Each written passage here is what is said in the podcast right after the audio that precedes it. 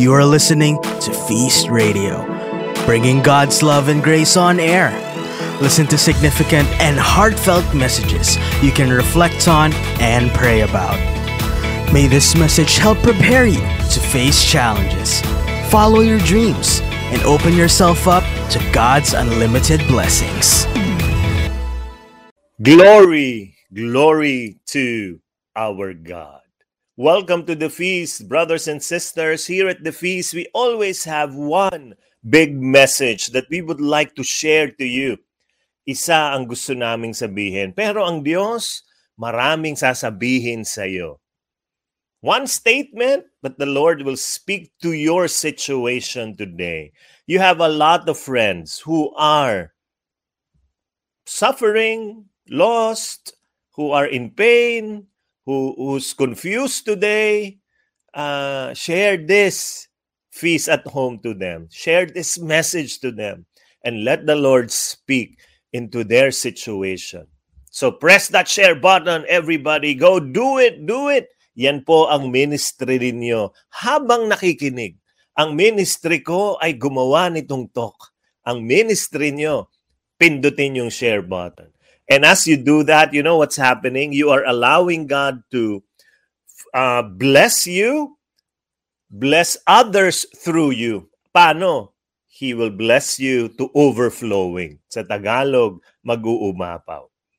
And if you do that, nako, magugulat ka. Yung mga tao sa paligid mo na be blessed, hindi mo man lang alam. Dahil tinag mo sila. Pinrest mo yung share button sa oras na ito. One big message of this talk is this God feels your pain, but his plans are bigger than your problems. God feels your pain, but his plans are bigger than your problems. Ano ba ang pain mo ngayon? Ay, nararamdaman ni Lord yan. Ako for many days, ang sakit nitong likod ko, ha? Ito sa kanang likod ko. Talagang as in, pagka nakahiga ako, umaatake na. Ang sakit na. So, hindi ako makaliko sa kaliwat kanan habang natutulog. Tapos pagbabangon ako, nako, effort. Pero pag nakatayo na ako, nakaupo, wala the whole day. Pag humihiga ako, ang sakit. But one big message is God feels your pain. God feels my pain. But His plans are bigger than your problems, than my problem. Ano yung plano na yon? Hindi ko alam, di ba? Bakit masakit, di ba? Ako pa, kagwapo ko, tapos masakit likod ko. Ano yung plano? Hindi ko alam. I might discover it in this lifetime. But I believe His plans for that pain are bigger than my pain than your problem. So hold on to this truth. This is what the Lord will tell us today. And if you are ready to be blessed, let us pray our favorite prayer here at the feast. In the name of the Father, and of the Son, and of the Holy Spirit. Amen together. Today, I receive all of God's love for me. Today, I open myself to the unbounded, limitless, overflowing abundance of God's universe. Today, I open myself to God's blessings, healing, and miracles. Today, I open myself to God's word so that I become more like Jesus every day. Today, I proclaim that I am God's beloved. I am God's servant. I am God's powerful champion. And because I am blessed, I am blessing the world. In Jesus' name, amen. Thy word is a lamp unto my feet and a light unto my path. Our reading is found in Genesis chapter 1, verse 18. It says, It is not good for the man to be alone. It is not good for the man to be alone. You know, I have been giving corporate talks and sa corporate talks ngayon may Q&A at may nagtanong At itong tanong sa akin, sabi, personal question daw. How were you able, sabi gano'n, to overcome crisis in your life? Sabi niya, parang alam ko po may mga crisis kayong dinaanan, pero paano niyo natagumpayan ang crisis sa buhay niyo? Ang sagot ko sa kanya ay ganito, uh, I did not do it alone. Hindi ako pumapasok sa crisis mag-isa. Hindi lang crisis, pati project. No? Meron akong gagawin project. Ako hindi ko gagawin mag-isa yan. Kailangan may kasama ako. No? So, ganun din sa crisis, sabi ko. Palaging humihingi ako ng tulong. Kumukuha ako ng mga kasama para tulungan ako dito. Ako, I believe, my dear friends, just like you, you fervently prayed to God to spare you and your family from this virus, from getting COVID. Yan ang panalangin nating lahat, di ba? Lord, huwag yung papasukin ng COVID sa tahanan kong ito. Ganyan, di ba? Kami nagro-rosary every day. Talagang yun ang panalangin namin. Lord, huwag niyong papapasukin ang COVID dito. But last month, COVID entered our house. Pumasok po ang COVID dito. At alam niyo ang ginawa ko? Nako, humingi ako ng tulong. Tumawag ako sa isa naming mga taga-LG, Light Group. This is our small group. At sinabi ko kaagad, brother, tulungan mo naman ako. Yan. Humingi na ako agad ng tulong. Bakit? Crisis. Crisis. Sabi ko, ah, uh, meron kaming kasama sa bahay, dalawa sila nagka-COVID, tapos kami, mga negative yung natira, eh hindi naman kalakihan ng bahay ko. Ayoko naman silang dalawa pad papuntahin doon sa uh, doon sa uh, ang tawag diyan yung safe house o yung ano man tawag diyan, no? Yung yung nakatago sila, yung kami na lang ang aalis, kami mga negative, ganyan. Baka matulungan mo ako. Alam mo, sagot niya, ay sige, pumunta ka sa bahay ko, walang nakatira doon. Kayong lahat, punta kayo doon, ganyan. And he was telling me with excitement na gusto niya akong tulungan talaga. So kaming lahat, the next day, alis kaming lahat, mga negative. Punta kami doon. Iniwan namin sila dito na may COVID para ano, kakalabas-labas sila. And my kids were asking me, why were they doing that? Bakit nila ginagawa ito? No? Ayan, uh, binubulungan ako ng asawa ko rito. COVID facility. Uh, ayaw namin sila papuntahin sa COVID facility. Kami na lang ang aalis. At itong kaibigan natin, kasama namin sa LG, said, stay in that house. Walang tao dyan, kayo lang. And we went there. So yung mga anak ko, ang tanong kagad, bakit nila gagawin yun sa atin? bakit nila tayo papatirahin sa bahay nila? Ganon. So let me declare this truth to you kasi sinabi ko rin sa kanila yan eh. My dear friends, someone cares for you. Someone cares for you. Can I ask you to type this? Type nyo nga, someone cares for me. Sige na. Sige, someone cares for me. Yan. Gusto kong paniwalaan nyo yan. Someone cares for you. Type nyo, someone cares for me. Sige, kahit parang feeling mo, iniwang ka nung boyfriend mo, someone cares for me. Sige, yan, sige, yan. Someone cares for you. You have to declare that to your spirit. You have to declare that to your world. Someone cares for you. Someone. Oh, someone cares for you. Kaya minsan, baka iniisip mo, parang mag-isa lang ako dito sa mundo. Someone cares for you. That is the truth. O, tingnan nyo tong screen na to ha. Kahit na naging ganito ang nanay mo sa iyo nung bata ka pa, someone cares for you. O, tingnan nyo tong nanay na ito. o, grabe o, pinaiyak niya ang kanyang ang kanyang mga anak, no? dahil ganyan ang itsura. O mga anak, baka makita nyo kung ganyan mamaya, huwag kayo iiyak, ha? Someone cares for you. Even if you hallucinate that no human cares, the God who created you and designed you in the womb of your mother cares for you. And if you're in crisis right now, God is saying to you, I care. And you are never alone. You are not alone.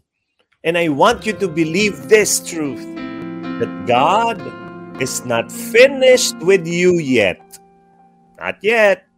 After this crisis, He will use you more. He will use you more.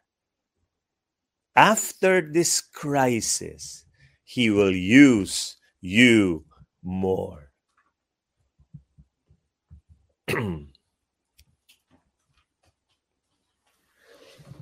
Let me go back to my story. Okay? Nag static daw ako. Static, alam niyo yun, yung gano'n. So let me go back to my story. In his house, itong kaibigan natin, no? Itong LG na mate couple na kasama namin sa LG. Sa bahay nila, we set up everything. We homeschooled our kids there uh, we did online discipleship. I did my corporate talks. Nag-Zoom LG kami doon. Doon sa bahay nila. Nako, nag-quarry start kami doon. Doon din ako nag-feast at home. Naalala nyo, ba't ibang-iba yung backdrop namin? No? They have a beautiful house and a very strong Wi-Fi. Praise God. And they have a very huge TV. Ang laki-laki ng TV all to ourselves. Kami lang, kasama kong nanay ko na 84 years old, yung dalawa kong anak na mga bata, nandoon kami. And the house is in Tagaytay lang naman. So araw-araw ang lamig, may fog, ganyan. Talaga naman, di ba? Parang wow! My dear friends, listen to me. What we thought would be the most stressful weeks of our lives became the most memorable weeks. Kala namin, ito na, pumasok na ang COVID eh. Patay tayo nito. Lagot tayo, nakaka-stress yan. Alam nyo, binaliktad ni Lord. May plano siya na ano, magbakasyon nga kayo. Masyado na kayo nakakulong sa bahay niyo. Alis kayo. Eh, ayaw naman naman, umalis, di ba? God has a bitter, big, bigger, better plan. You know, we love the weather there. We love the house. We love this uh, people who ask us to go there to mag-asawa na to. We love even the cows. And some of our LG mates even sent us food. Grabe, para kaming inalagaan ni Lord. May plano. Sa crisis na yan, hindi yan ang katapusan. Hindi. I encourage you, join an LG. Why? Because that is where God is going to tell you, you are never alone. And that is where God will tell you, I feel your pain. And believe me, my plans are bigger than your problems. Let us pray. In the name of the Father, Son, the Holy Spirit. Amen. Lord, thank you for this time that you are telling me I am not alone. Surround me with great people. Surround me with friends. I pray for my friends right now, O Lord. Ito mga feasters natin na palaging nakikinig sa iyong salita. Kausapin niyo sila. Sabihin sa kanila ang totoo na hindi niyo sila iniwan kailanman.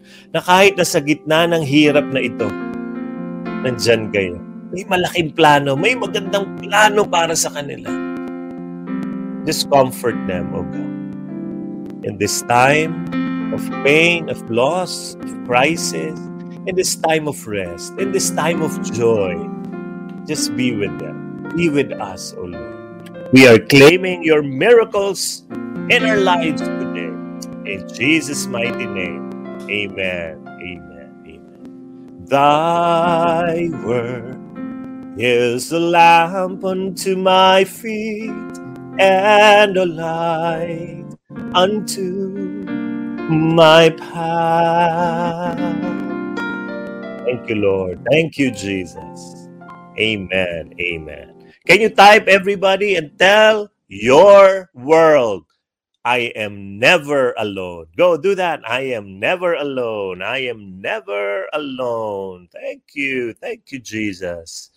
Thank you, Lord. So join our LGs. We encourage you. If you don't have still a light group, yung small group, no? Sali kayo. Paano? After the feast, we have after feast party. Sami lang kayo. Punta lang kayo dun sa Zoom na yan. Tapos, tell them, I want to join an LG. And we will find an LG for you, a group for you. Okay? Now, if you cannot join that uh, Zoom party, message us now. Tell us now dito sa chat and the whole team will look for it and they will connect with you. No? Hindi ka guguluhin yan. Talagang iga-guide ka lang. Ha? Sabi mo, I need an LG or I want to join an LG. Go! Because that is where God will tell you that you are never alone. Huwag kayong papasok sa krisis mag-isa. Sa mga may asawa dito, palagi mong sabihin sa asawa mo, kailangan kita. Parang naano ako, ganyan. Tulungan mo ako, ganyan. Magtulungan. Pati sa mga anak, sabihin, mga anak, tama na ang kakabili ng kung ano-ano. Magtipid tayo. Yan. Don't enter this crisis alone. And I encourage you in your giving to continue giving to the Lord. You know, once you give to God, you are telling the Lord, Lord, I am yours. And so, these are the ways you can give. Now, if it is very difficult for you to give online, parang hirap or natatakot ka, let us know as well so that we can guide you. So look, ito po yan. Meron tayong QR code para mas madali ninyong makapagbigay. Thank you. Thank you, Lord. Thank you for your giving. May the Lord return this to you a thousandfold in Jesus' mighty name. Amen. Talk number eight of our series Master versus Servant. Who among you watched the Avengers Endgame? Napanood nyo ba yung The Avengers Endgame? Ito ang gusto kong i-type ninyo. Ha? If you can type. Yung mga nanonood sa TV, para mahirapan kayo. Pero lahat ng kaya mag-type ng sagot. Who is your favorite superhero there? Doon sa Endgame, ha? Sino yung favorite superhero mo doon sa Endgame? Go! Gusto kong makita yan. Nako! Maniwala kayo, isa sa mga gusto ko sa buhay ay mga comics, superhero. Marami akong mga koleksyon dyan, no? Yan. Sige nga, sige nga. Ba, yung isa, me, I am the best superhero. Ay, hindi, hindi pala yan, no? Ayan. Iron Man. Siguro naglalaba-laba ka, Glenn, no? No? Ay, ah, nagpa-plancha-plancha. Ayan. Uy, Iron Man, ang dami. Uy, asawa ko, Iron Man. Ayan. Sino pa? Gagamboy, hindi, ah, okay, okay, Gagamboy. Si ano yan? Si Spider-Man yan. Yan. Sige, type nyo lang, who is your favorite superhero in the movie? Avengers Endgame. Spider-Man, Captain Marvel yung iba.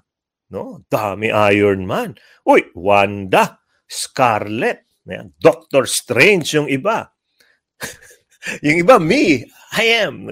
Galing, ano? Yung isa si Thor. No? Yan si Thor na yan. Minsan, conductor yan. Minsan, siya ay Thor guide.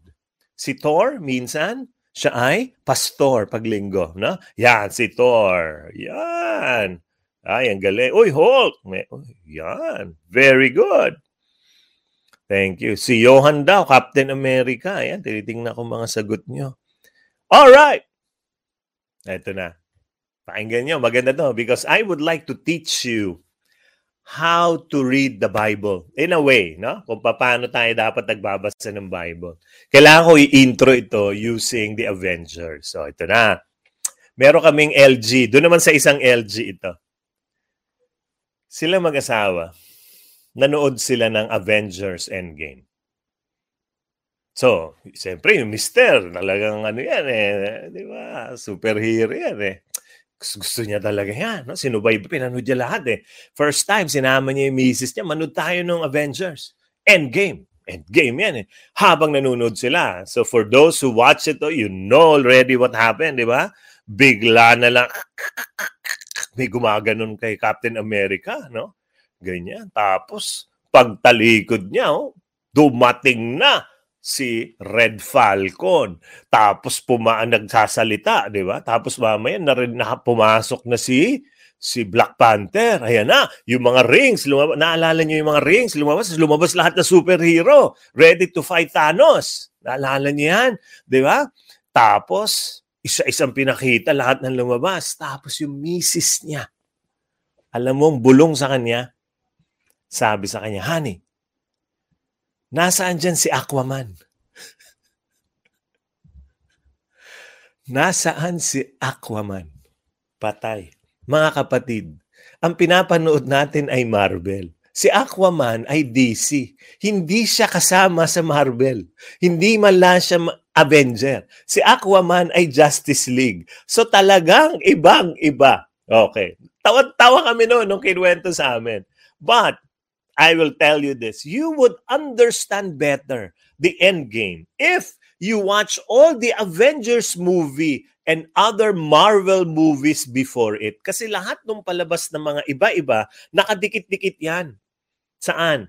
Papunta sa ending na endgame.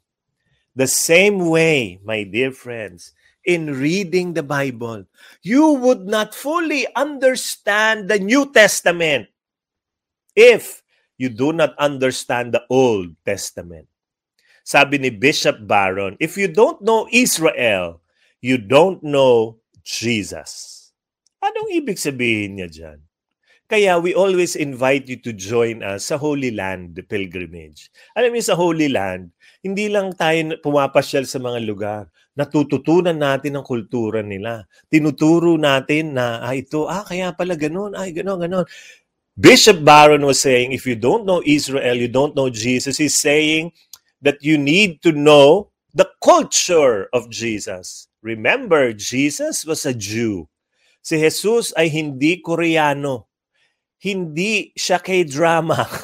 si Jesus ay Hudyo. Dapat alam mo ang buhay ng Hudyo noon. And the Bible that Jesus read was the Old Testament. And he loved it. Nako, gustong gusto ni Lord yan. Oh, ito na. All the Marvel movies, let us say, will be the Old Testament the Avengers Endgame is the New Testament. The Old Testament is the long build up for the New Testament. That is why it is wise to read the Old Testament as well. Hindi pwedeng New Testament lang mabasahin ko. Pinabasa mo rin yung Old. Kahit minsan parang hirap intindihin na nakakalito yata. Yan. O, ngayon, let us connect everything. In Matthew our passage today, this is about Mashiach. Mashiach or Messiah. To unlock its full meaning, you must understand what the Mashiach means in the Old Testament. Ano ba ibig sabihin yan? Oh, ito na. Ang Messiah o Mashiach is not just one of the nice topics of the Old Testament. Hindi. Ang Messiah, iyan ang entire plotline of the Hebrew Scriptures of the whole Old Testament. The whole Old Testament is an elaborate setup for the end game, for the coming of the Messiah. And this setup started from Genesis. Umpisa pa lang meron na. So let me give you the Bible's entire plot in a few sentences. God created us in His image. But we did a horrible job as his representatives. So, God promises he will send the perfect image, the Mashiach, who will restore us as image bearers. That is the entire storyline of the Old Testament. Now, let us go to our main reading for this talk. After the Pharisees and Sadducees asked Jesus three questions, all those three questions were designed to trap him. Naalala nyo? Now, it was his turn to ask a question. Si Lord na ngayon na nagtanong. Ah, tanong kayo ng tanong, ha? Ako naman ngayon. Ito na. Matthew 22, verse 41 to 42. Then, surrounded by the Pharisees, Jesus asked them a question. What do you think about the Messiah? Whose son is he? They replied, He is the son of David. Sino si David? The one who killed Goliath. David is the greatest king of Israel. Alam niyo, during the time of King David, it was the golden era of Israel. Ang pumalit kay David ay ang anak niyang si King Solomon. Yan ang pinakarurok ng kaharian ng Israel. Ang maganda sa Israel ito, kung ano lang ang binigay na lupa ng Diyos sa kanila, dun lang. Hindi sila lumalampas and conquering other nations, other countries, kahit napakalakas nila. they did not become an empire because they are just a kingdom. Because God said, ito lang ang lupa nyo, yan lang. Huwag kayong aalis dyan. So during the time of David, ito ang pinakarurok talaga. And David was also called a man of God. Kahit may mga kasalanan siyang ginawa, adultery, murder, he was called a, a man after God's own heart. He is also one of the major authors of the book of Psalms. And God promises that He will raise a Messiah, a king from the descendants of David. Ang ganda ng kwentong yan eh. Si David nakatira sa isang magandang palasyo. Tapos pag sinisilip niya, ang Diyos, ang Ark of the Covenant, nakatira sa isang tent. So sabi niya, Lord, ang ganda-ganda ng bahay ko, palasyo. Ikaw nasa tent gagawang kita ng templo, sabi ni David. And then the prophet during that time went to David. Siya lang yan, si, si David at ang Diyos nagdadasal. Lumapit yung propeta at sabi kay, kay David, God says to you, You will not build me a house. I will build you a house. Ha? Baliktad. Ano yung house? Ang ibig sabihin, your descendants will be the next kings of Israel. And someday will come the Mashiach, the Messiah. So, tama ang sagot ng mga Pariseyo at Saduseyo. Tama. Son of David, yung Messiah. They were correct. At least partially. Why partial? In their minds, they were expecting a Messiah king like David who would kick out the Romans and make Israel golden era again superpower. And Jesus asked them another question. Ito na, ang nakakalitong tanong. Kaya, tameme sila. Wala silang nasagot. Itong tanong. Then why does David, speaking under the inspiration of the Spirit, call the Messiah my Lord? For David said, The Lord said to my Lord, grabe no? The Lord said to my Lord, Sit in the place of honor at my right hand until I humble your enemies beneath your feet. Since David called the Messiah my Lord, how can the Messiah be his son? You know, Jesus here was quoting from Psalm 110 verse 1. Ako siguradong sigurado na yung panahon na yan, isa yan sa pinagdi-debate nila yan. Pinagdidebatihan nila. Ano ba ibig sabihin ni David dito? Anak niya yan eh. Bakit tawag niya Lord? For us not to be confused, here is a rephrasing of the question of Jesus. Ito po yan. If the Messiah is David's son, why does David imply that this guy, his son, is greater than him? In the Jewish culture, a first century Jew might call his father Lord. Pwede, Lord, di ba? But a Jewish father would never address his son Lord. Never yan. Hindi mo tinatawag ang anak mo na Lord. Pag anak ka, tatawagin mong tatay mo Lord. Pwede yan. Naalala ko may isang obispo. Proud na proud siya. Bagong bishop siya. So binigyan siya ng bishop's ring. Tapos pinuntahan niya ang nanay niya. Bumisita siya. No? Mano siya sa nanay niya, kinis niya. Tapos sabi niya, Mommy, look at my bishop's ring. Proud na proud yung obispo, nakangiti. May bishop na siya eh. Yung mami niya, oh, that is so nice. But my son, sabi nung nanay, look at my wedding ring. Without this wedding ring, you will never have your bishop ring. Tama, di ba? So kahit anong taas mo, mataas pa rin ang magulang mo sa iyo. So when David calls his son Adonai, Lord, this only means one thing. Isa lang ibig sabihin nito. That the Messiah will be greater than David. Grabe, who is greater than David? David is the greatest king of the Jews. Who would be greater than David?